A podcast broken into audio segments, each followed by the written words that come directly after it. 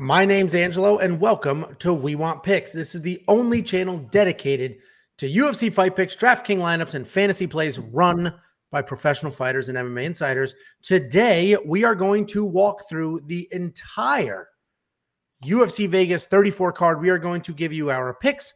We're going to give you our fantasy plays, our monkey knife fight lines, our DraftKings breakdowns, and our bets. So let's just jump right into it. First up at UFC Vegas 34, we have Ramiz Brahimaj versus Sasha Palatnikov. Brahiv Ra, Brah, Ramiz. This is not a great start, guys. Ramiz Brahimaj is eight and three over and all, and he's been alternating wins and losses in his last five with two wins and three losses. Sasha Politnikov, six and three overall, and he is three and two in his last five.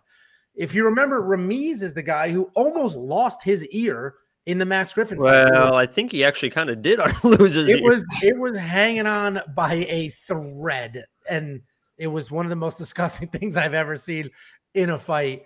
Um, so it was awful, and what makes it even more not gross but ridiculous is he's a good grappler, and he didn't grapple in that fight, and his ear almost came off of his head. He paid the price, and hopefully he learns his lesson in this fight. So, as I mentioned, Ramiz is a very good grappler. Grappler. He is a world champion black belt. He has uh, very good power in his hands. He sets up his takedowns well. Uh, the issue is he doesn't grapple when he's supposed to, and the Max Griffin fight is a perfect example of that. Um, 100% of his wins, all of his wins, are by submission. Sasha Palatnikov is a very aggressive brawler. He does have wrestling if he needs it. Uh, he's very tough. He can be pretty technical. So he's a brawler, like a technical brawler, if you will. So he stays on his lines and does what he's supposed to do, but he does get a little uh, erratic and likes to stay in the pocket there. Um, he is very hittable but he is pretty pretty well rounded. Rounded. Oh my god, what is up with what my is mouth? going on? Can we start over or what's going this on? This is insane. You're not even drinking tonight. You should. No, drink it's it. water. That's the problem. I'm, water. um, it's, it's water. withdrawals. How you say that withdrawals. word again? He's very well rounded, and he has good cardio. That's the breakdown with these two. I'm going to stop before I bite my own tongue off. Stop while you're still behind. Jacob, what are your thoughts here? Uh, listen, I think you mentioned that Sasha's like a, a brawler because that dude will stand and bang, and he is tough. He was almost finished in his UFC debut and came back and won that fight. He will stand and bang, but like you said, he is hittable. He does not move his head off the center line that well. And uh, although Ramiz, uh, Ramiz, how'd you? What was the pronunciation you went with? Ramiz, Ramiz. Um, although he is a grappler, he's got a really, really good jab. I mean, he knocked uh, Max Griffin, who's an extremely good striker, off his feet with his jab. So, and, and you mix that with the uh, the non head mover from Sasha, I think that's a recipe for disaster on the feet for Sasha. And then if it goes to the ground, I think Ramiz uh, can dominate as well. So, uh, you know, I, I like Ramiz in this matchup a, a, a lot, even on the if it stays standing or if it goes to the ground. So he, he's in my lineup, and I like him uh, to win this fight. Yeah, I uh, I like Ramiz to win this fight as well.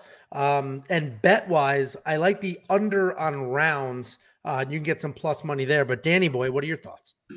Yeah, I kind of agree. I, I agree with everything you guys said for the most part. I mean, you know, uh, Ramiz was pretty hyped going in that last fight, and he lost to Max Griffin, like you said. His ear was basically knocked off the side of his head. But Max Griffin's good, dude. He's he's a tough opponent, um, and I think Ramiz struggled to get the takedowns, which changed the outcome of that fight.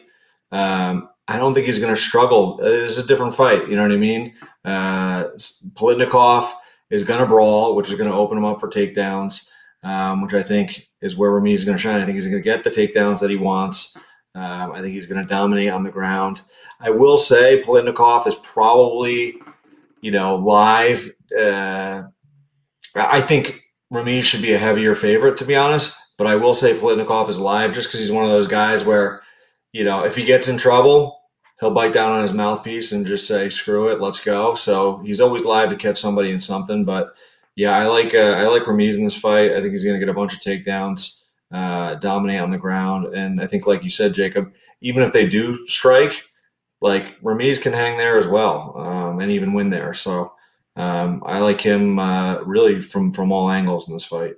Yeah, because he didn't he didn't look bad against Max Max yeah. Griffin. Max Griffin is one of the best strikers like in the UFC total, not even in the division. He's a very good striker. So, uh, yeah, I love Ramiz in this matchup. Yeah, and and he's honestly, I don't have him in my DraftKings lineup, but but um, we'll see how the rest of the week goes. We've already had. Yeah, I bet like you will now. Drops. Well, we've already had like three drops on this card. It's a mess, but um, eighty five hundred dollars. I think that's a good price because I think he's pretty live for a finish there at eighty five hundred. Monkey knife fight. I like the less less. I think Ramiz is going to use his wrestling, and then may get or his grappling, and then may get Sasha out of there early, uh, or at the very least. Uh, to Dan's point, if Sasha wants to brawl crazy, I think that just plays in the Ramiz's hands. Um, so I think we'll, they'll stay under that strike line. What do you think? One of you. I was waiting for Wait, what was the question? Come again? Uh, I think it's definitely under for Palatnikov. And yeah, I would say under. I would say less, less. I like less, less because it allows for the finish. It allows for wrestling, and the only thing you got to worry about is if Ramiz doesn't get the takedowns and it's a three round war, which I don't know. I don't. I don't see why he would do that. Well, he did that in his last fight, and he literally lost an ear over it. So maybe well, he, he couldn't get the, he couldn't get the takedowns. lost an ear over it. it's a weird laugh. Uh, either way, the bet that I like on this fight is the under on rounds. It's plus money at wewantpicks.com slash play my fight picks.com slash MKF. Next up at UFC Vegas 34, we have Roosevelt Roberts versus Ignacio Bahamondes. Roberts is 10 and 2 overall. He is 2 2 and 1 in his last five. Ignacio Bahamondes is 11 4 overall, 3 and 2 in his last five. Roosevelt Roberts is very talented. He's a pretty highly touted guy.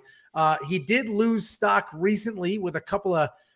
He lost to Jim Miller. There is no harm in that. Jim Miller's an all-time great. He's going to do what he does to some people, but he also lost to Croom, and that's a rough loss, man. We saw Croom go out there against Alex Caceres, and I mean that was that's a rough loss, especially after a no contest. Technically, a no contest. I mean, w- watching, and it was because Croom smoked some weed, right? And he got knocked out. Either way, it should be a double loss when you lose to somebody who got, who tests positive for weed. It's like it's not even yeah. performance enhancing. right. right. I don't know any. You know, I don't know unless you're like Nate Diaz or Nick Diaz, where you're like smoking on the way to the ring, of the cage. Um, yeah, I don't know that that's uh, any sort of performance enhancement. Well, either way, it you know what has me worried is that loss to Croom, man. I mean, Croom is not good like just not good. So anyway, Roosevelt Roberts is talented. He's very long. He has really fast hands. He has good movement. He uses his jab well. Uh, he sets up solid leg kicks, and he has good offensive submissions. The problem is, and Jacob and I talked about this in our live stream last week, uh, not about Roosevelt, but other people. He will jump guard for a guillotine, and it is so stupid when people do that. And he will do it. And I think he's had some success with it, which all that does is encourage the bad behavior. Uh, Ignacio Bahama, uh, he's very big for the division. He has a surprising amount of volume considering his size. Um, he has really good footwork, head movement, um, and that protects him from power shots. He does shoot takedowns and he does pretty well with them. So honestly, I think this is a closer fight than the odds say. Um, Roosevelt Roberts, uh, man, he has me so nervous because of that that Croom loss, and I, I don't want to base everything off of one loss. But uh, that does have me nervous. So before I give my pick, Danny Boy, what are your thoughts? Um, yeah, this is one of those things where, like Roosevelt Roberts, like you said, lots of talent. You know, was a big prospect coming in. The Jim Miller loss, no big deal. Jim Miller's, you know, a true vet. But to me, he feels like one of those guys that's so skilled, but just doesn't have a sense of urgency. Like he's like, it's almost like because he's so talented, he has that kind of like shrug everything off type attitude. Like you, you land a punch on him and he's like, I'm good. That didn't hurt me. You know, like like Kevin Holland. What's that? Like Kevin Holland. A, a, little bit, yeah. Like he's got that swag, but it's almost like, all right, dude. There's some fights where you can't do that, and you got to just, you know, you, you got to go, you know, bite down your mouthpiece and, and brawl out a close one. Um, I, so I think he relies on his like superior athleticism and talent. Um, and as you know, in fighting, sometimes that doesn't get you the win. So um, I, I, do think though in this one, uh, I think Bahamondes is, is definitely live. Um, you know, he might actually be the overall better striker. Um, you know, I wouldn't say he's the overall better athlete, but um, you know, I, I, think he's live. You know, Angela, you said it all. He's you know he's a well-rounded guy. He's got decent takedowns if he needs them. He's actually going to be bigger than I think he's taller than Roosevelt Roberts. It's close, but I, am pretty sure he's taller. Um, so that's not an advantage Roberts is going to have. Um, I'm not going to touch this one from betting or DraftKings just because there's too much uncertainty. But I have a feeling Roberts knows his back is against the wall. Like he must be embarrassed after that last loss. Like he's lost two in a row. The guy does have a ton of talent. Hopefully, somebody in his training camp, you know, woke him up a little bit and said, "Dude, stop playing around out there. You got to go out there and fight." Um, and if he does that, I think he's got all the skills to be really, really good. So uh, he's my pick, but I'm not confident until I see him go out there and put on a uh, a compelling performance. I, I agree with with uh, all of that. We're pretty much aligned on that, and I have uh, I have a spreadsheet here, all my notes, whatever, and a check next to my pick. The check is next to Roosevelt Roberts, but I don't love it. And, and literally, I base that pick off of just raw talent. I think he is the more talented guy. Whether he puts that together or not is a whole different situation. And that's basically the same breakdown for the main event, but we'll do that later. Jacob, wow. What are your thoughts here? Spoiler alert for the main event. Yeah, you can just leave now. That's the main pick for the Spoiler alert. I'm glad that uh, Dan mentioned the heights because these guys have got to be the two of the tallest guys in the lightweight division. I think they're both six one, if not one six one, six two, which is so tall. Um, the issue is Roberts does not use his length at all, and Bahama Mama does with his kicks, with his strikes. Roosevelt, that's that's the reason why Kevin Croom won that fight. He was able to just step into the pocket with no distance control by Roberts at all and just cracked him with the left hand. It was, I mean, easy piece of cake, pizza pie. Um, I would like to see Robert. You did mention too. He he chases submissions. That's the first thing I noticed, and that's what got him in trouble with Jim Miller. He was chasing submissions, was on his back. He couldn't get off his back. Jim Miller just controlled him that entire fight. Um, so I actually like um, Bahama Mama in this fight. I, he's pretty green on the ground. So if this goes to the ground, I, I, I feel like he's going to be in some trouble. But I just don't see it going to the ground. I think he's able to use that length uh, against Roberts with his front kicks, with his kicks, with his punches. Um, and I think he just is a. I think it's a pretty boring fight, but I think he wins off points in a in a, in a boring decision. Uh, it's funny you say it's boring, but uh, I actually like the more and more on Monkey Knife Fight because I do think it, it will probably go the distance. I think if Roosevelt Roberts gets it to the ground, uh, there'll be some trouble there. But other than that, I do think it'll end up being a. I mean, is that your phone not on Un- silent right now? Oh my god! Unprofessional. Movie theater rules, Dan. Anyway, a FaceTime coming in. I think. Um, Dana. I I I think. Uh, I'm not gonna bet on this fight. I don't love it for DraftKings. I think it's super close. The DraftKings prices are really wide as far as I'm concerned. Yeah, I, uh, I picked Bahama Mama, but he's not my lineup. Yeah, and and you keep um, calling him Bahama Mama. Is that actually his nickname, or you just keep saying that? He's just What's saying that? It. it's Jacob, dude. You have to ask these questions. Anyway, I like the more more a monkey knife fight. I do think it'll go three rounds or at least close to it, uh, and I think there'll be a good amount of striking. Baham, I was gonna. You keep saying. I mean, I ain't gonna go. I'm gonna call him Bahama Mama now too. I think that's Bahamondes uh, has decent volume, and Roosevelt Roberts if uh, you know, if he wants to mix it up, he'll do some some solid volume as well. So I like the more and more monkey knife fight. What do you like there, Danny? Uh, yeah, more and more. Uh, I mean, unless there's a sub or something, I think they're going to both trade a good amount. And yeah, I think more and more. 70 is a little high for. It is a little high, um, but he, he does have volume though. I think it'll go three rounds and they'll both get a bunch of strikes in. So uh, I'll go more and more. Jakey.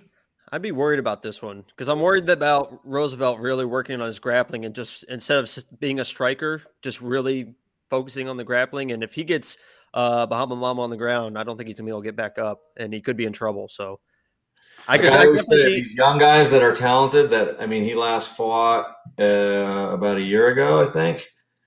You got to figure they're improving in between fights, so that's always an X factor. Yeah, and, and if you just got not to touch it yeah, if you just got knocked out to your last fight, but you know you can, you're pretty good in jujitsu. Why not just you know if you take it to the ground, you can get knocked out. So Uh, learning takedowns is that easy. That's why Ryan Hall picked it up so quickly. I mean, out of, That's, of a- that's a bad example. I don't know if he ever tried. I think he just rolled into the uh, whatever that thing's It's called. Real disrespect. Can we leave him alone? Next up at UFC Vegas 34, we have Connecticut's own William Knight versus Fabio Cherant. William Knight, nine and two overall, three and two in his last five, coming off of that loss where he was just out wrestled like crazy. Uh, Fabio Cherant, seven and two overall, three and two in his last five as well, and he is coming off of that submission loss to um. Oh my god, what was Alonzo? Menifield. Alonzo Menifield. He just fought last week. Um, this is a th- this is actually an interesting fight, and William Knight is a massive favorite here. I totally Oh, I understand why. I thought you were going to say a massive human being. I was already like, oh, yes, he is. Yeah, yeah, settle down, settle down. So William Knight, huge, huge favorite, and I totally understand why. It's a little worrisome, but um, he has incredible power. He's incredibly explosive. He does have good takedowns, and then when he's on top, he is on top. Lots and lots of power. Uh, he works well against the cage, cage, and he has deceivingly good, deceivingly good cardio when he can dictate where the fight goes. So you know, Nick Newell, who does our show, and you know, he's just been stupid busy lately. He's broken down William Knight in the past and trained with William Knight and talks about how his cardio is so amazing. And then last fight, William gassed. The difference is in his last fight, he didn't get to dictate the pace, he didn't get to dictate where it went. He was just wrestled. So I do think in this fight, William being able to wrestle or you know dictate where it goes will he'll be able to show that cardio that that he has had in other fights. Fabio Cherant has really good power in his left hand. He's deceivingly athletic. He doesn't look like an athletic guy, but he does move well. He is very athletic. He has good submissions, even though uh, he didn't get to showcase that in his sh- short notice loss. Um, but he also needs to dictate where that fight goes because, or sorry, he can't dictate where the fight goes because he has no wrestling. He has decent jujitsu, but he can't make it go to the ground. He has to hope he gets taken down and then work from there. Um, so in this fight, really the path is William Knight by knockout or TKO on top. Fabio Cherant probably not going to catch William Knight with that big left hook. Maybe gets taken down, works himself into some sort of sweep and pulls something off. But William Knight is absolutely the pick. What I do like here, bet wise, is they set the line, um, the round line at one and a half. I love the over on that. I absolutely love the over on that. I do not think that this will be over in under one and a half rounds. But William Knight is absolutely going to win this fight. He is in my DraftKings lineup. There may be some Connecticut bias in there, but um, you know, I, I do think William Knight gets this done. Jacob, since you're looking at the screen, what are your thoughts? Yeah, I think William Knight definitely probably should win this fight, but he better be very careful about just trying to use his athleticism in this fight because he's going to be the more athletic guy. And you see him a lot, even when he's like on his back for takedowns. A lot of it is just athletic, raw strength because he is just an animal, and that usually works. But against Fabio, and if you if you do a little bit of research on Fabio, his camp for this fight, which has been delayed a couple times, he's at Sanford uh, MMA now, so he's with a, a great, great camp. He's, I think he's honestly a more well-rounded fighter than William because I think William is more about athleticism more than technique at times. So I think technical wise, I think Fabio's the better fighter. I still think William should win this fight because you know he has that athletic ability, but he better be careful. And there's a re- I, I wouldn't pay nine. I technically wouldn't pay ninety four hundred. I didn't. He's not in my lineup. He should win, but I would be very careful with Fabio because um, he's a lot better than people think. He's definitely better than people think. And, you know, listen, uh, we're both Connecticut guys. That may be playing into why I put in my DraftKings lineup because $9,400 is a lot. Uh, and Fabio Cherant, if you look at his last fight, it looked awful. But he took that fight on like four or five days' notice. And that it Uh, wasn't that- it, it wasn't really awful. He he jumped on like a guillotine or something that was halfway tight against Alonzo, and then Alonzo went down. He just got caught with that Von Flue choke or whatever. Where I mean, those always sneak up on people. It doesn't seem like anyone's really ready for that. So um, he definitely Well, tried to. Get everybody's everybody's calling for you to make Fabio your lock of the week because we know how that goes. Danny boy. Your that means everyone's betting on Knight and they want to make sure they're going to win. Yeah, Um, yeah. Eh, yeah, I mean, listen, I, I went through the tape and I was I was gonna go with Knight, you know, really based on cardio aggression and his ability to get to the ground. You know, I wouldn't say he has great wrestling, but he's strong enough and explosive enough to to figure out ways to get on the ground. He looks to be, you know, good in scrambles, good on top. You know, obviously an explosive guy with ground and pound.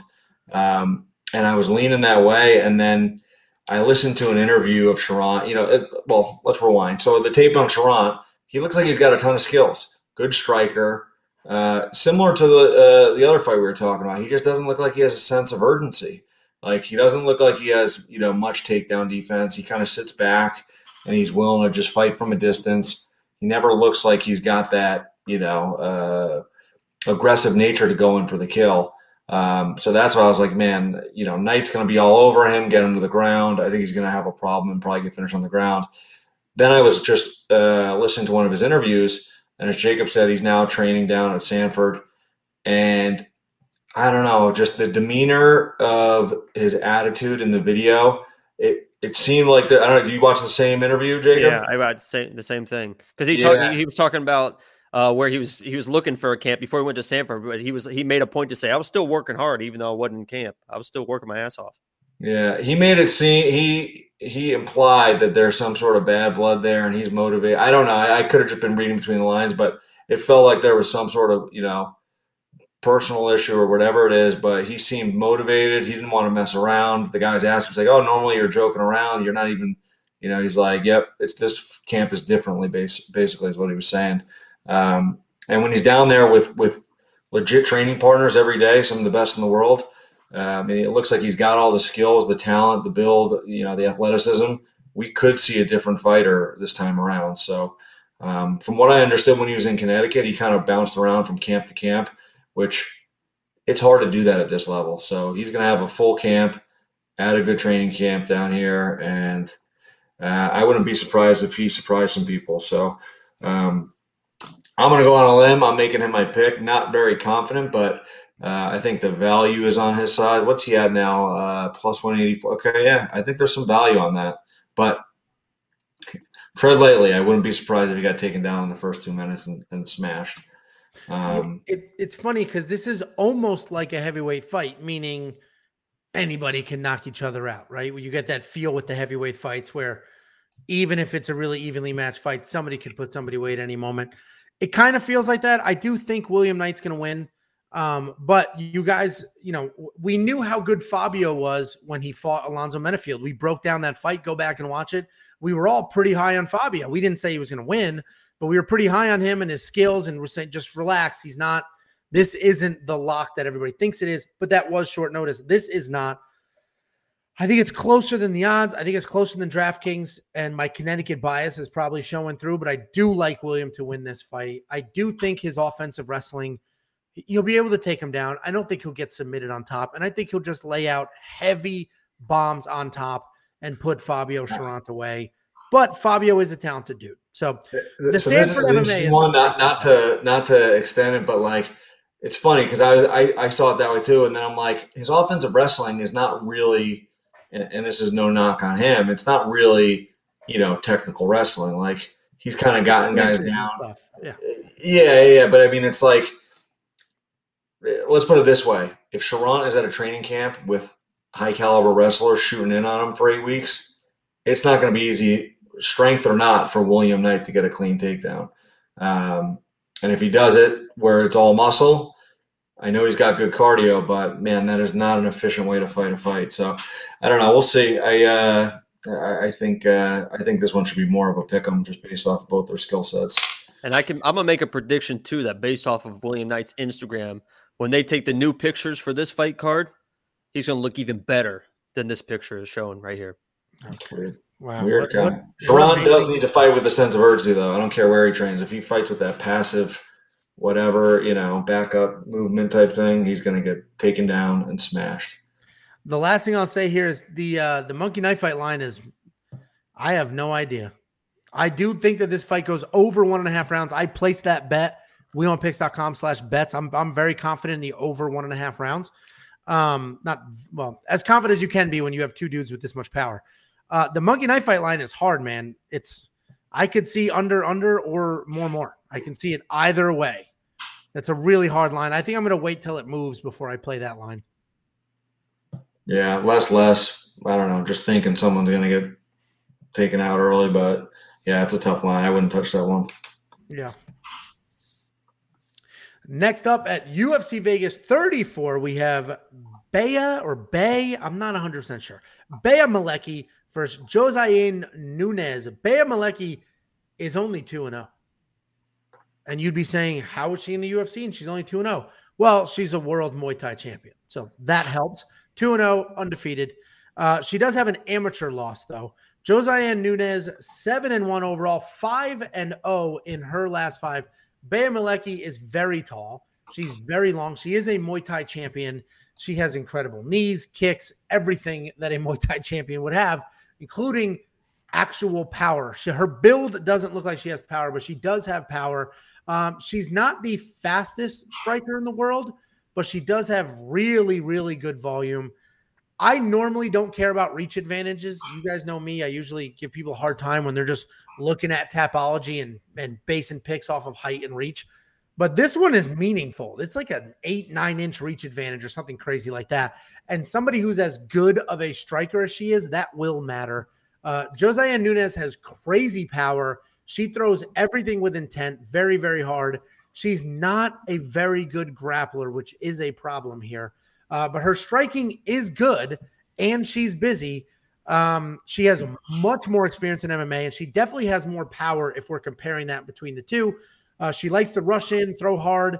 Her path to victory here would be to come in heavy, throw bombs, and shoot takedowns. I just don't know how capable she is of getting this to the ground. This is a dangerous fight for her standing up.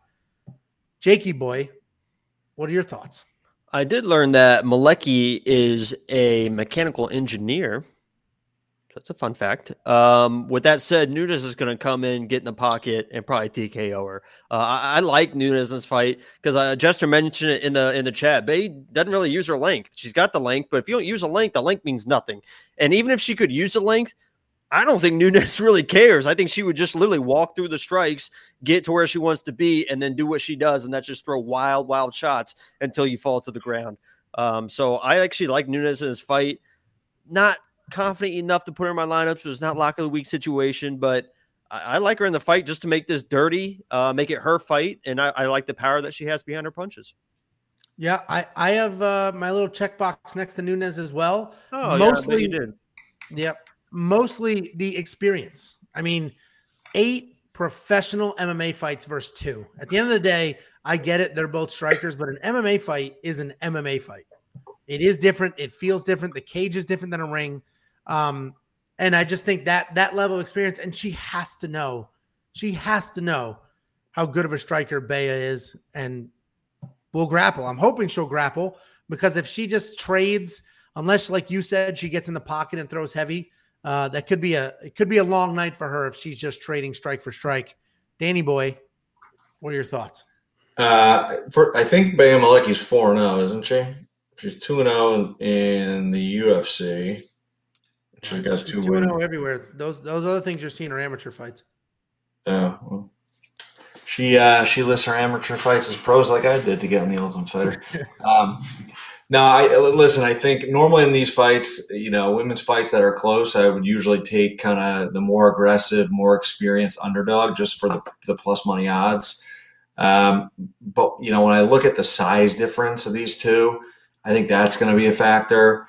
Um, I also think that Malecki has such a good kickboxing base that she can really focus on improving other areas in between fights. So her last fight was March of 2020. So a year and a half. So you got to imagine when someone decides to make the transition from professional kickboxing, Muay Thai to MMA, that their main focus in training is going to be all right, maintain where I have skills and get a lot better everywhere else. So I think we might see a different fighter. You know, it's a year and a half. She's, uh, I think she's pretty young. What old is she? 29 years old. So um, you know that combined with the size, and I hear you guys on, Nunes coming forward, being aggressive, you know, uh, closing the distance and just landing bombs. I just I just have a feeling. I was leaning that way in the beginning. I just have a feeling Malecki is going to show, hey, I'm better at kickboxing than you. I'm also bigger than you. Oh, and by the way, I've also been training everywhere else, and I, I have decent ground that's improving. So um, I've got Malecki here um, based on those things. So I'm not playing her in, in DraftKings or anything like that, but I do think she will win this fight. Yeah, I don't have her in DraftKings.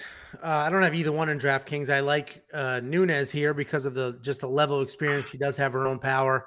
Hopefully, she's working some grappling. As you mentioned, you're always really high on these young up and comers uh, with how quickly they advance and progress their careers. So, um, either way, uh, I do like the less less on monkey knife fights. I totally understand where that line came from. They are both strikers. This, I mean, it's a good chance it goes the distance. At the same time, they're going to go at it. Nunes has power. Malecki has technique. I- I'm going to hit that less less. And if you guys are watching this now, Monkey Knife Fight, they move their lines. If you like this less less, literally hit it now while watching us live because these lines move. Uh, at, at uh, two weeks ago at UFC 265, you guys loved the lines. You waited too long to hit them, and they were gone by the next day. So if you like a live a line while you're watching this, we on wewantpicks.com slash MKF, hit it up right then and there before it moves. Do you guys agree with me with the less less? Yeah. Yeah. Okay. Just chewing on ice Oh like a pregnant God. woman. Oh my! That was like a spit bubble when you just talked. Who knows what he has in his mouth? We I don't ask those questions. Next up at UFC Vegas 34, we have Brian Kelleher versus Domingo Pilarte. Brian Kelleher, 22 and 12 overall, three and two in his last five. Domingo Pilarte, eight and two overall, three, two, and one in his last five.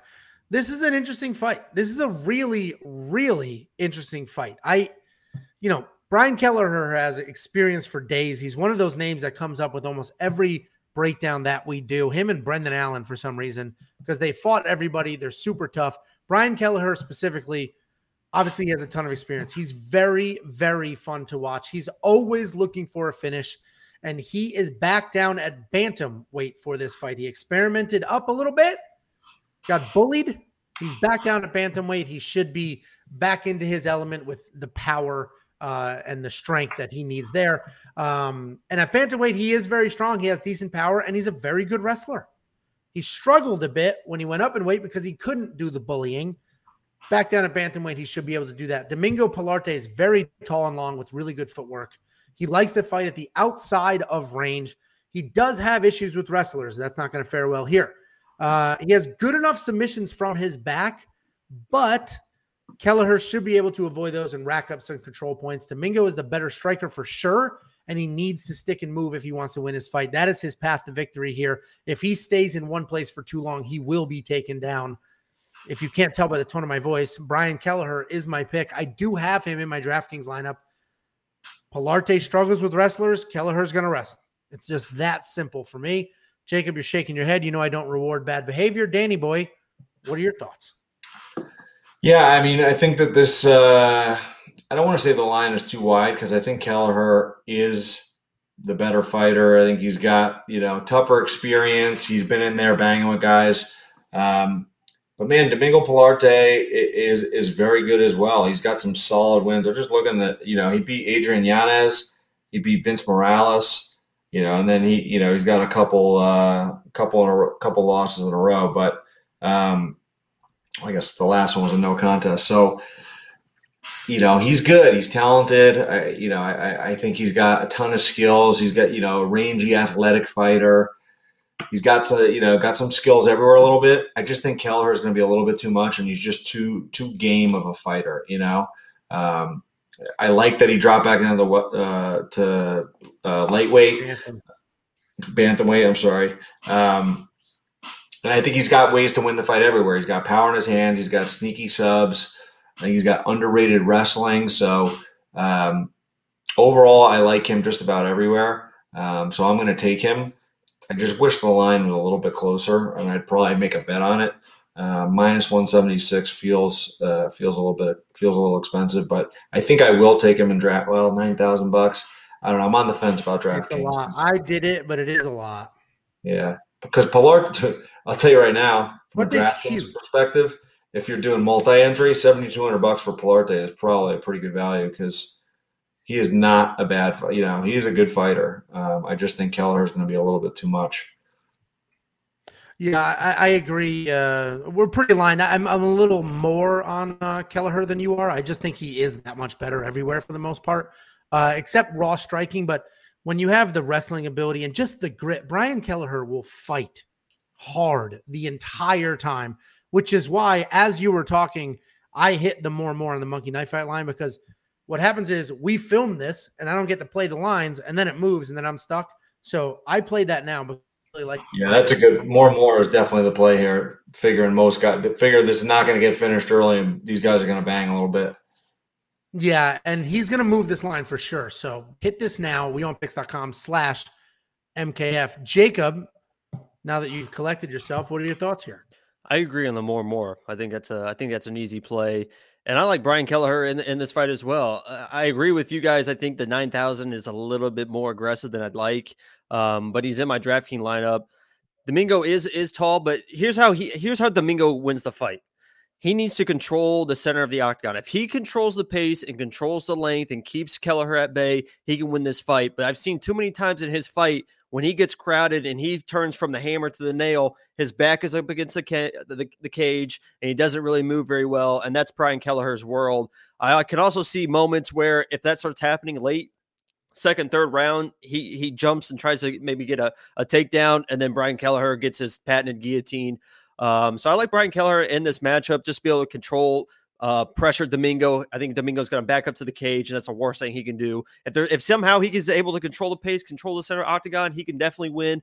I just don't see it happening. That's why I like Brian Kelleher in this fight, and uh, that's why he's in my lineup as well. So why were you shaking your head when when Because I was upset that we had the same person because I don't want the same oh people my as you. God. Yeah, Kelleher's how lo- everybody he's looking at feels. Kelleher's record right now. His his last two losses were to Ricky Simón, extremely tough fight, and Cody Stamann, extremely tough fight. Yeah. and he beat a bunch of good guys. So yeah, Kelleher I think is the side. Yep, I completely agree. I, the problem is I don't have a bet. I was trying to find a bet for this, but he's too big of a favorite. I, you know, maybe What's you bet the submission distance. bet? What's a submission bet for him? Because I bet that's probably plus three or plus four hundred. Yeah, Mm, I'll look- uh, You know me, I hate those. That's a that's a you and Dan thing. I like straightforward. Maybe I'll do the over on rounds, but um, yeah, wewantpicks.com slash bets. Find something and play. I'll find a good prop bet, Jake. Don't you worry. Next up at UFC Vegas 34, we have Luis Saldana versus Austin Lingo. Luis Saldana, 15 and 6. He is 5 and 0 in his last five. Austin Lingo, 8 and 1 overall. He is 4 and 1 in his last five.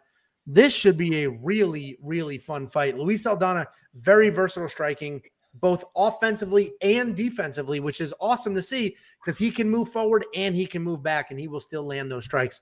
Uh, he likes to fight on the outside when he can, but his ability to move out of the way and strike is what's amazing. Somebody comes at him, he steps out to the side, bang. Who no you talking problem. about? Luis Saldana. Oh my God, I, I um, you're done. I don't even know why you're still in the show. Honestly, he has issues with wrestlers, but he should do well here. Uh, he's now training with Henry Cejudo, so that may fix his wrestling issues, or at least close some of those gaps. Austin Lingo is light on his feet. He does have power. He has nice speed. He uses his jab well. He is a good striker who can knock people out. He mixes in elbows and has just solid striking variety overall. Luis Saldana is my pick. He's in my DraftKings lineup. I like him at this price, but this this is a this is a close fight. But I do like him at eighty three hundred dollars.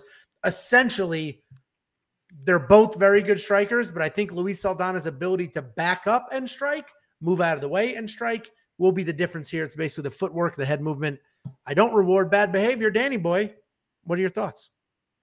He keeps talking, he keeps saying reward bad behavior like he's talking to a four year old. I that is is this your first show with Jacob on it as well? Oh, you were talking to. Well, first you were talking about a UFC I'm saying I don't reward bad behavior, meaning Jacob's acting like an idiot on camera, so I go to you instead of him. Oh. I mean, I understand what the saying is, but you said about oh. like four, four people in 20 minutes. Like, this is going to be the new. uh It's tricky. What was one of your other ones? Uh, feast, feast or famine. famine. The guys yeah. got nothing. Tricky feast or famine. I don't reward bad behavior. Sorry, I'm just trying to come up. You guys got nothing. That'd be such a stupid one. we should just, every fight. Like, listen, his takedown defense is not improving, and I just don't reward bad behavior. So I'm going to go. With, um, wow, Dan just got an IM. First his phone, first his phone went off. Then he got an AOL chat. Bloop, bloop. oh, you guys don't use AOL 3.0 anymore? This is unbelievable. Just I told you I got a hard stop. Hey, do we do we have homework in math class due tomorrow? International business calls, Jacob. You uh, you wouldn't know about it. Um, anyways, where were we? Yeah, I like Saldana. I think uh, it's funny. I did not. Uh, I'm I'm doing still doing research on uh, uh, throughout the week, but the fact that he moved to Cejudo's camp that is a big factor. Um, if he did his full camp there, um, I really like that because he's got a ton of skills, and I think he'll only get better at that camp. Um, so for eighty three hundred bucks in a close fight, I like Saldana in this one. I, I think it's going to be a good fight. I think uh, Lingo's. I think it's going to be competitive. Lingo's got good boxing. Um, they both have a ton of skills, so um, I wouldn't be surprised to see it go either way. But for eighty three hundred bucks, Saldana with the camp move now minus one thirty four. I might make a bet on this as well. For what? You just money line? Money line minus one thirty four, and I think I'm going to put him in my DraftKings at eighty three hundred bucks. Uh, he's in my DraftKings, and I'm actually doing Monkey Knife Fight as you talked to. I like the more and more here. I think they're going to go at it. Uh, I think they're tough. I think they get past that. I mean, the elusiveness of Saldana might be an issue, but Jake, what are your thoughts on the fight and the Monkey Knife Fight line? oh God. Austin Lingo will be a top 10 guy in this division in three years' time. There's no doubt in my mind. I've never seen a more technical striker with power in my life. That guy knocks people out without looping shots. Those are nice ones and twos, a little check left, a little check right. His hands are coming right back to his face. Well, Saldana is just sloppy to me. You say he's got good movement. To me, he looks a little sloppy. He looks a little too cool for school.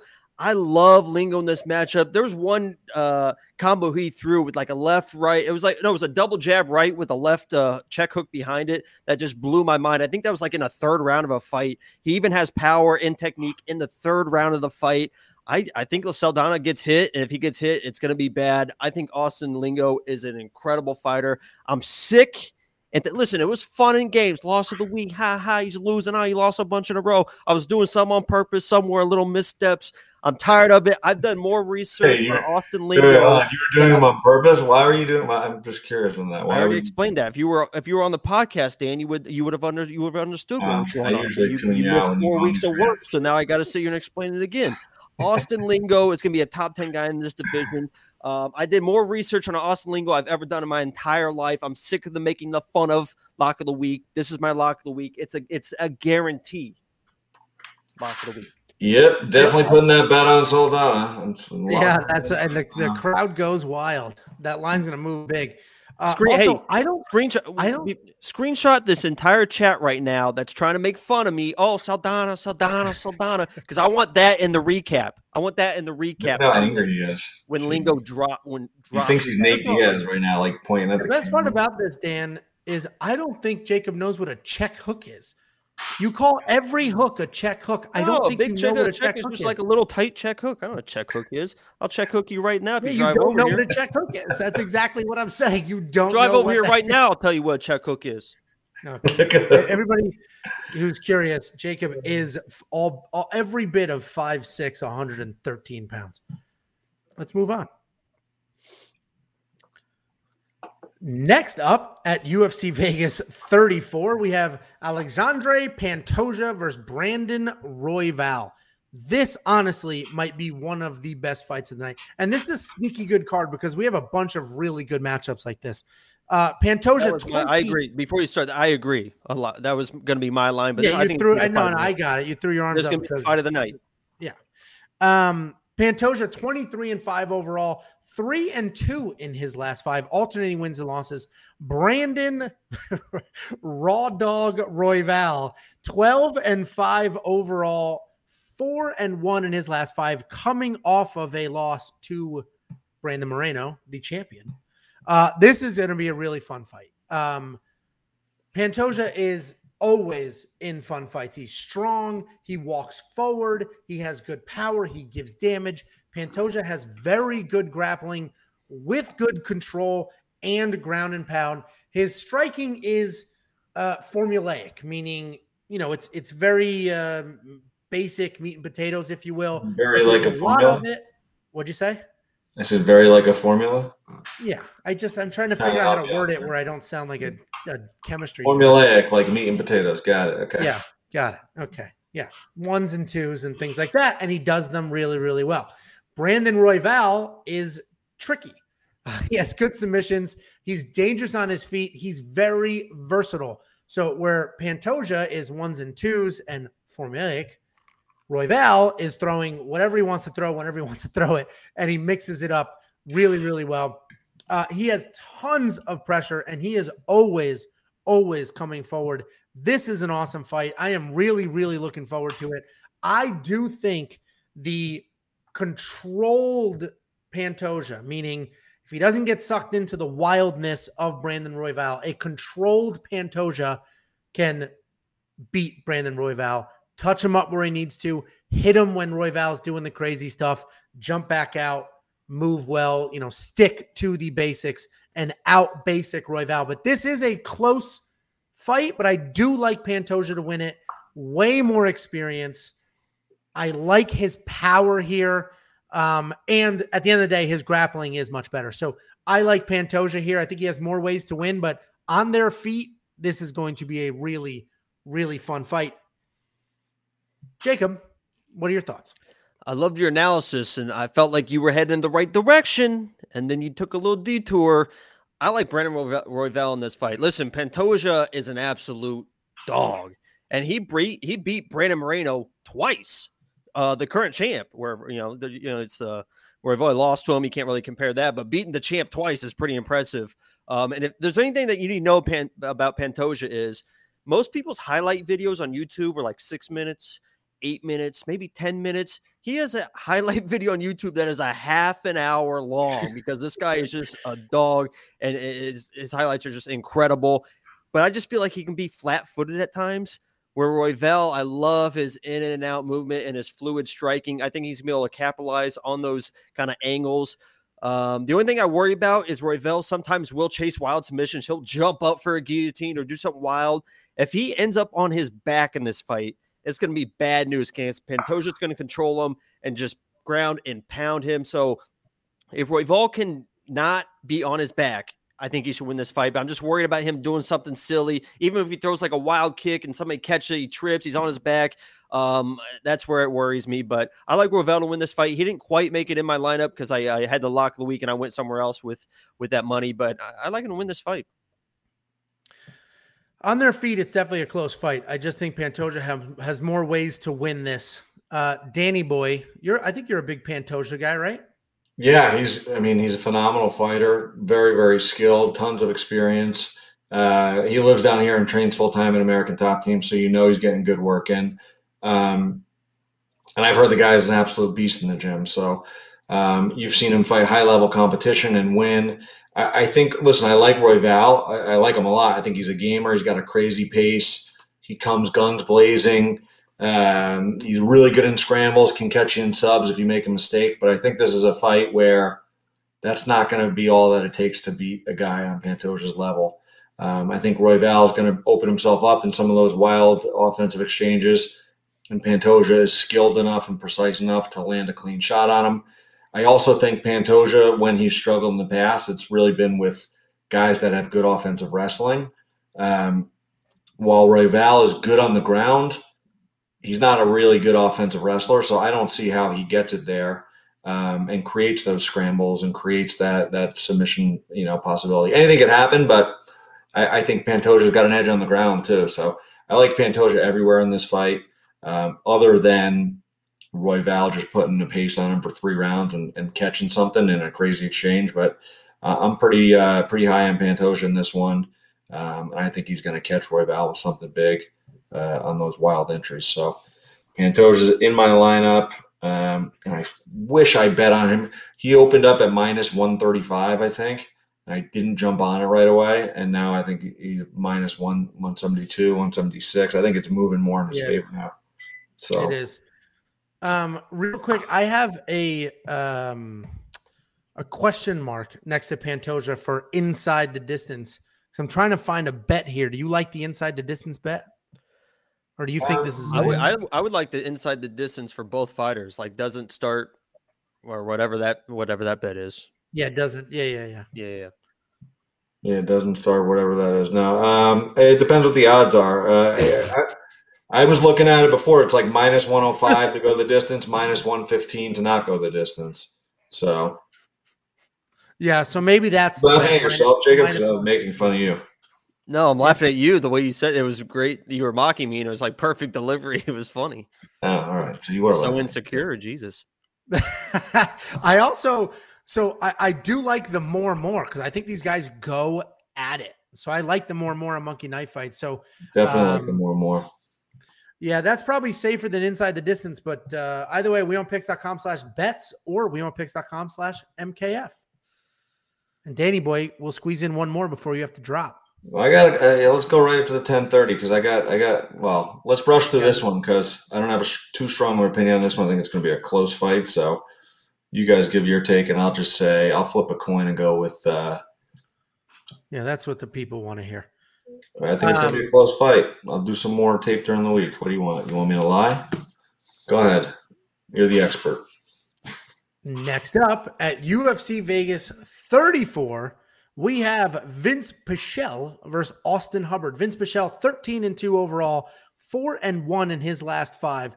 Austin Hubbard, 13 and 5, 3 and 2 in his last five. This truly is a pick 'em across the board. Uh, Austin Hubbard has fun art. He's very well rounded. He has fought. Um, he's fought some of the highest level guys in the division. He has good stand up. He gets up well. And if you don't believe that, go watch the Jack Hermansson fight. He was taken down, I don't know how many times, eight, and he got up pretty much every single time. Uh, Vince Pichel, his stand up is just okay, but he has really good wrestling and control. And that's what makes this fight tricky. We know Austin Hubbard can stand it. He gets taken down, but he can stand up. We know Vince Pichel's stand up is not very good, but he can get the takedown. So is Austin Hubbard going to continue to stand up and then piece Pichel up on his feet? Or is Pichel just going to take Austin down, control him, or beat him up down there? I have Austin as my pick. With that being said, it's not confident. I'm not, I'm not betting, I'm not playing, I'm not doing anything with this fight I think it's way too evenly matched. And we basically have, you know, grappler or wrestler versus, you know, hop back up bunny rabbit style. So it's it's really weird and it's hard to pick. Jacob, I know, stupid analogy. What are your thoughts? Well, I'm glad you said that because I was about to lay in you. Jump back up uh, rabbit style. I was just trying to um, think what hops up to its feet. Oh, frog, maybe. I don't know. Uh, Austin Hubbard is going to win this fight. I think he's better everywhere. You know, Vince is 38 years old. Austin's a 29 young buck. Um, Austin did beat happen. I'm, you know, I'm giving him this opportunity because Austin beat my backup lock of the week, um, and Dakota Bush last time up. So I got two points to make uh, on Vince here. First of all, do you guys know where he trains? No. Okay, thank you. Thank you for answering. He trains at the Big John McCarthy Ultimate Training Academy. is that the is that the most insane thing you've ever heard? And I'll say one other thing. Vince will win this fight if one thing happens, and that's if he shows up in that mustache again. Because his last fight, he showed up in the most beautiful mustache I've ever seen in my life. It was badass. If he shows up with that mustache again, I think he wins. But I like Austin Austin Hubbard Austin Hubbard in this fight. I think he's better everywhere. Uh, he's in my lineup. All right, and Dan already said that this is really close and it's a coin flip. I'm going with Hubbard. That a boy. All right, so Dan's legitimate breakdown is this way. This is way too close to call, and he's not risking any money or anything like that on it. So Uh, I don't like the monkey knife fight line either. I don't like anything here. So I really, I like us. I like Austin. Let's here. go. I want to get that Sherman uh, and right. Guida fight in before I got to bounce. You hear my Next up- AOL hammer going off? yeah, I hear you. I am. I'll let you go first. Next up at UFC Vegas 34, we have Chase Sherman versus my friend Parker Porter. Chase Sherman, 15 and 7 overall, 4 and 1 in his last five. That loss is to Andrei Arlovski. Parker Porter, 11 and 6 overall, 3 and 2 in his last five, and he's 1 and 1 in the UFC. His debut was a short notice fight against Daukaus, and then he bounced back with a really nice win. Danny, you got to bounce. So why don't you go ahead and give us your breakdown first? Yeah, listen, I know you were trying to rush me off here, and, and as much as I want Parker Porter to win, you know he's a Northeast guy. I know he's your friend. I know you didn't. You probably don't want me to give this pick, but I, I got to go with Chase Sherman here. Um, I think Por- Porter's very good, very athletic. Um, he's looked very impressive in some of his fights, but I just think he's you know he's a little undersized for heavyweight. I know he hits the. I think he gets close to 265, but in terms of his build and his frame. Chase Sherman is a big guy. I mean, he lost Arlovski, which I mean, you you could look at that two ways, right? He lost to a guy who's you know uh, around forty years old, or you could look at it, he lost to a guy who's a veteran and has been competing at heavyweight against top level competition for twenty years. So um, I will say though, in the fights that he's looked good, he's had power. He looks like a legitimate heavyweight. Um, he's tough. It- you know, he's got kicks, punches. Uh, the guy was a, a pretty high level athlete, I believe, in college. So um, I think all of those factors when it's a heavyweight fight, I think are going to come into play here. Um, and, and I think he's probably, I don't know if he's going to get a finish because Porter is pretty tough. But man, he's a big guy. He hits hard. So I, I, I got Par- I got Chase Sherman in this one. Um, I might spend the ninety two hundred bucks on him. The only reason I wouldn't just because I want Porter to win because uh, you know he's a friend of yours. He's from the Northeast, but at the end of the day, I just I, I think uh, I think Sherman's going to win this fight. Well, you can leave now. yeah, a- yeah, we appreciate. I that. hope I'm wrong. I hope I'm wrong. Uh, listen, you can bring Parker on the show. I'll I will apologize for picking against him. Uh, but hey, I got to tell it how I see it. No, it's definitely, and Dan's probably got to drop. So if he disappears, that's why. Uh, it's definitely uh, a really Thanks, tough Dan. fight. Park. We got to get that Guida one in next. That's the last one I'm on for, and then, I'm, then I got to jump. You're not going to make it, dude. It's you have two minutes. You're It's gonna not make like a 10:30. Like it's- Oh, all of a sudden. Well, the main Semi-hard event's right after that. So hell. Listen, I'll be literally I'll be late for the hard Guida fight because that's my favorite one on the card. All right. Well, I'm not going to rush this. So Parker Porter, personal friend, I managed him for years. He, you Wait, say he's four undersized. years or four years. for many years. You say he's undersized and and he's not tall, but his legs are absolutely tremendous. And where that really helps him is one, he generates a lot of power from those giant legs, and two, he has a really unique striking style for heavyweight. He moves a ton. He bounces in and out. He gets really up there with with head kicks. And if you go look at that Daukaus fight, and Parker told me this story. We did an interview, not we, I did an interview with Parker uh, a few days ago. So check that video out. There was a lot of it I couldn't keep in because he talked about his game plan and things like that, and I wasn't going to keep that in there. But he did talk, he did tell a story uh, with the camera off, I believe, about when he fought Daukaus. So you're going to tell it anyway. He took that fight, uh, or on he took that fight on super short notice. Literally had a kid two weeks earlier, was not ready but you get the call, you take the fight. It's that simple. And as they were holding their hands, you know, as Herb Dean was holding their hands to announce who the fight, uh, the, you know, the official decision, um, Bruce Buffer said, "Wow, you really got him there." And the back of Daukaus's leg with one kick was like completely red, swelled up, and just absolutely destroyed with one kick. And Daukaus looked over at Parker, and you can watch this on tape, and was like, "Yep, you got me there." So those wild leg kicks the power, the movement. Um, I know Parker's a, a good wrestler firsthand. I know that. I'm stupid biased. So if you don't want to take my word for it, you don't have to. But uh, I have Parker winning this fight. I think he's had a legitimate training camp. You can't even look at the Daukaus fight. He literally birthed a child, or his wife birthed a child two weeks before that fight. Took it on short notice. Don't watch that fight. Look at his last fight. The dude has abilities. He's got cardio, tree trunk legs for kicks, a nice in and out style for strikes, and he can wrestle if he wants to. Less, less on Monkey Knife Fight. Parker is my pick. Parker is in my DraftKings lineup for $7,000. Sorry, I was talking about my friend Jacob. Why don't we talk about your friends who are professional fighters when they come on? Why don't you give us your pick? Okay, yeah, my friend Parker Porter. I appreciate you coming on the show. I, I believe the hype. He he says he's more ready this fight. I believe the yeah, guy. don't act like Jacob isn't our direct line to Glover. If you want him back on the show, pay your respect to to Jacob. Yeah. So I, I like Parker to win this fight.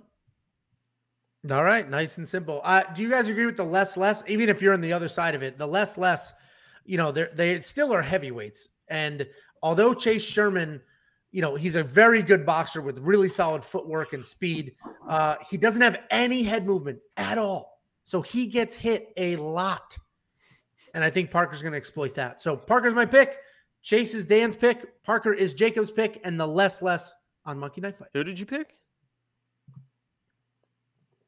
Next up at UFC Vegas 34, we have the co main event of the evening. We have Clay the Carpenter Guida versus Mark Madsen. Clay Guida experience for days 36 and 20. He is 2 and 3 in his last 5, but he is coming off of a win. Mark Madsen is 10 and 0. Mark Madsen, I mean the O is there, but Mark Madsen is an Olympic Greco silver medalist wrestler, not just a very good wrestler, literally one of the best wrestlers on the planet for Greco.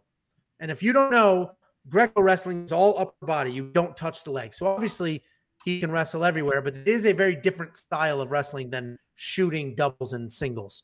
Um, his striking is not very good. He does have cardio issues. Clay Guida has zero cardio issues, never has. He's uh, almost 40. He's not quite there yet, but he is always in a fight. He has a really good chin, ridiculous footwork, good striking, good wrestling. The wrestling won't even compare here, but he does have good wrestling. He has good striking, and his biggest asset is his toughness and his absolute relentless pace and cardio.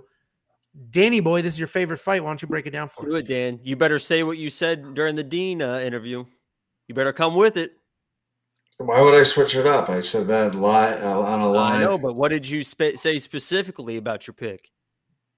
I'll give you permission to say. I don't even. I don't even remember, but I really, really like Guida in this fight. I think a lot of people are on O Madsen. I get it. He was in the Olympics, Greco wrestler.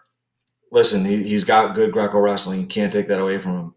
But if you watch the tape on both these guys, Guida, you know, everyone's oh, he's 40 years old. Look at his last fight. He went against Michael Johnson, who I know can be hit or miss. But I think Michael Johnson showed up ready for that fight. And I think Guida went out there. Not only did he strike with him and win a lot of the striking exchanges, but he put a pace on him that Michael Johnson couldn't compete with. He out wrestled Michael Johnson, who's not a slouch wrestler. Um, Michael Johnson is a lot younger than him, and you could just even tell Johnson in the third round, like he wanted to be in that fight. He would he came to that fight knowing it was going to be a dog fight, and he was prepared for that. And he still got outworked by Guida. Um, the biggest thing for me was the striking. I mean, Guida throws bombs. Um, he's got good wrestling. This will be the first fight where I actually hope he doesn't go for offensive takedowns. I think Marco Madsen is probably going to win some wrestling exchanges in the first round, but I think by midway through the second, end of the second, and definitely by the third, Guida is going to outwork him, and all he needs to do is let loose on the feet.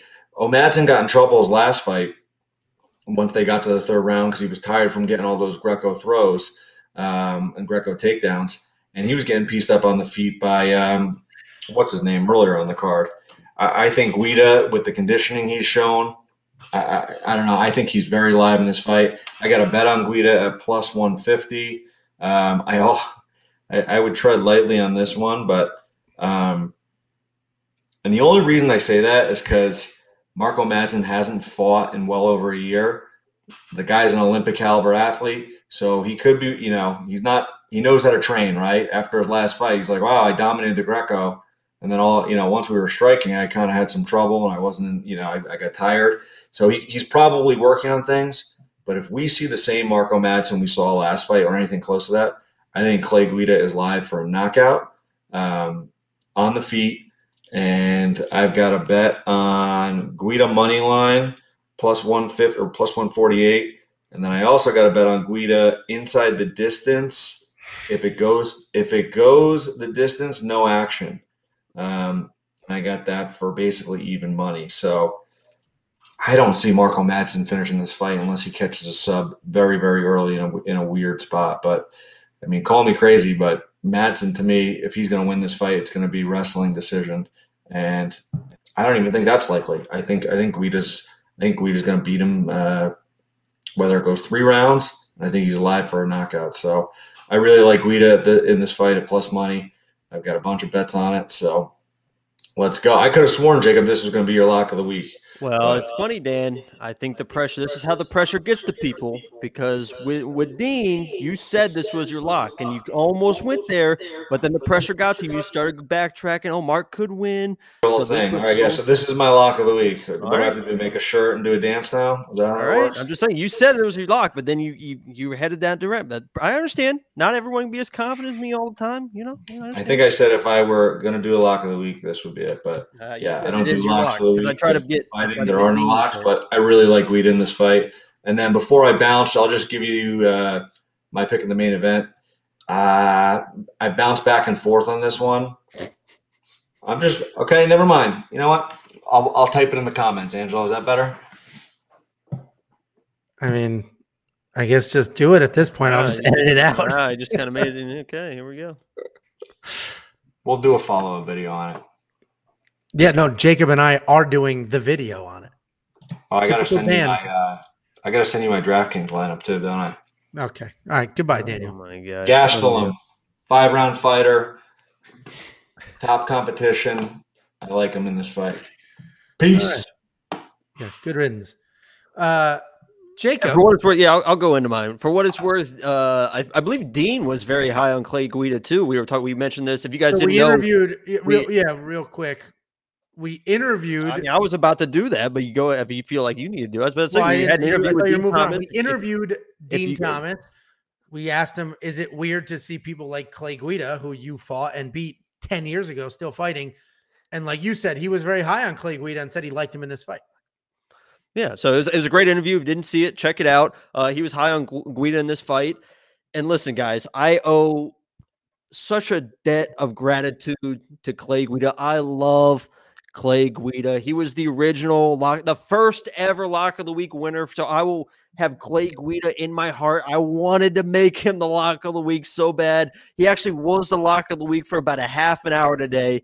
And then I just thought about Mark Madsen and just all those takedown abilities. Um, I definitely think Clay can win this fight.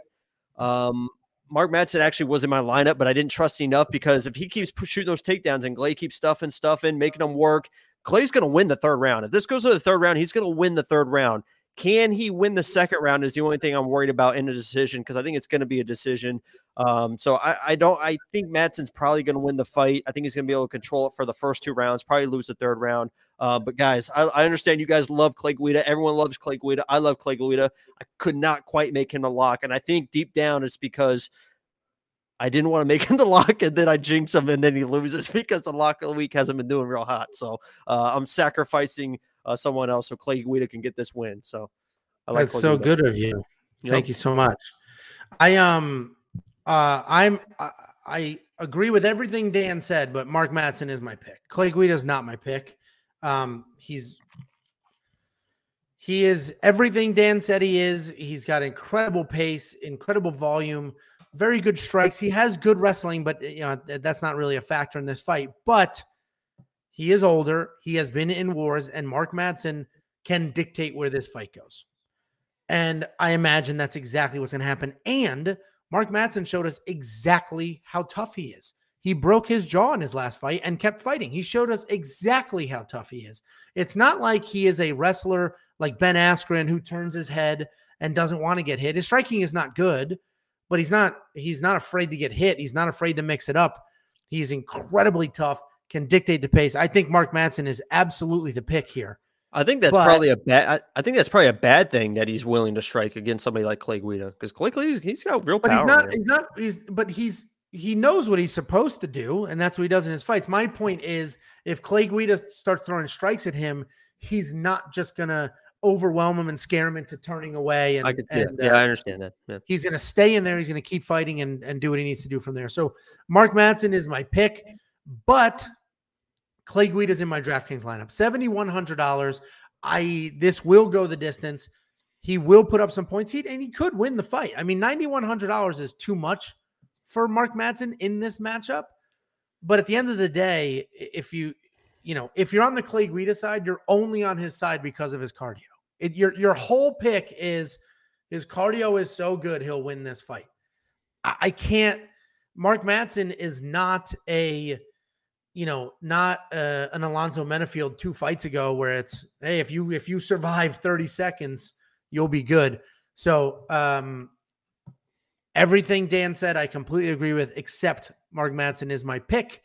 Uh, I do absolutely love the more more on Monkey Knife Fight. This will go the distance even if Mark gets all those takedowns, he's going to blow past 35 strikes. And Clay Guida is not stupid.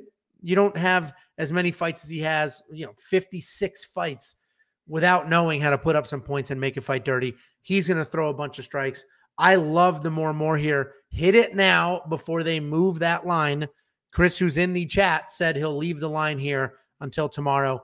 WeWantPicks.com slash MKF. If you like any of those degenerate bets that Dan had, wewantpicks.com slash bets. Next up at UFC Vegas 34, we have the main event of the evening. We have Jared Cannonier versus Kelvin Gastelum. Jared Cannonier is 13 and 5. He is 3 and 2 in his last five, coming off of a loss to Robert Whittaker. Kelvin Gastelum is 17 and 7. He is only 1 and 4 in his last five. He is also coming off of a loss to Kelvin Gastelum, but he beat Jack Hermansson by oh no wait, sorry. He beat um uh what the hell? Who was the uh uh that oh that striker that he just absolutely dominated on the ground? Ian Heinisch. Ian Heinisch. He beat Ian Heinisch, but he lost to Jack Hermansson. He lost to Darren Till. He lost to Israel Adesanya. So when you hear me say he's one and four in his last five, look at his last five. That's not a. It's not a very One of those fair- guys is the top fighter in the world. Darren Yeah. Till. and it's not a very fair uh it's not a fair run honestly even ian heinisch was a really tough outing that he got to uh luckily ian's very one-dimensional so he was able to blow through him so anyway the breakdown here is jared cannonier is very powerful with incredible leg kicks um he came down from heavyweight so he started his career as a heavyweight he lost a ton of weight he did it right changed his life which is why he is so stupid powerful at this weight class.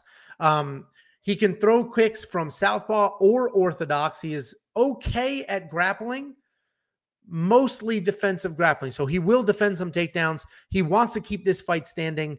Um, but if he does end up on top, which I do not think is likely here, if he does end up on top, he is an absolute hammer on top, but he has also never gone five rounds.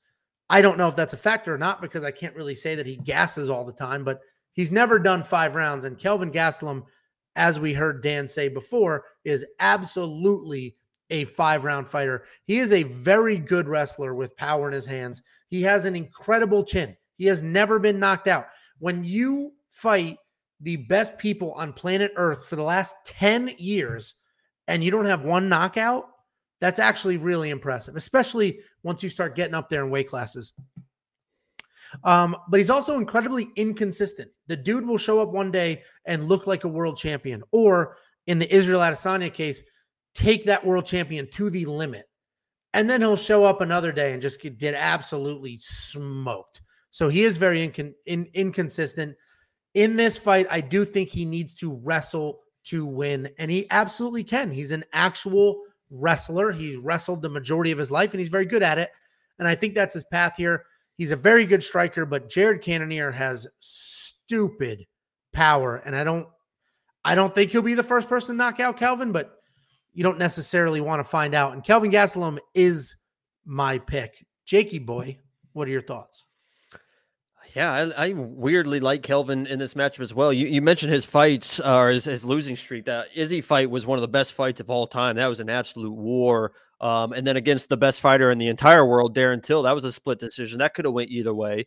Um, and then you had that wheel or that weird uh, heel hook loss where that was the fight where it was like he almost looked uninterested at yeah. times. Then he comes in, grapple heavy, dominates Ian.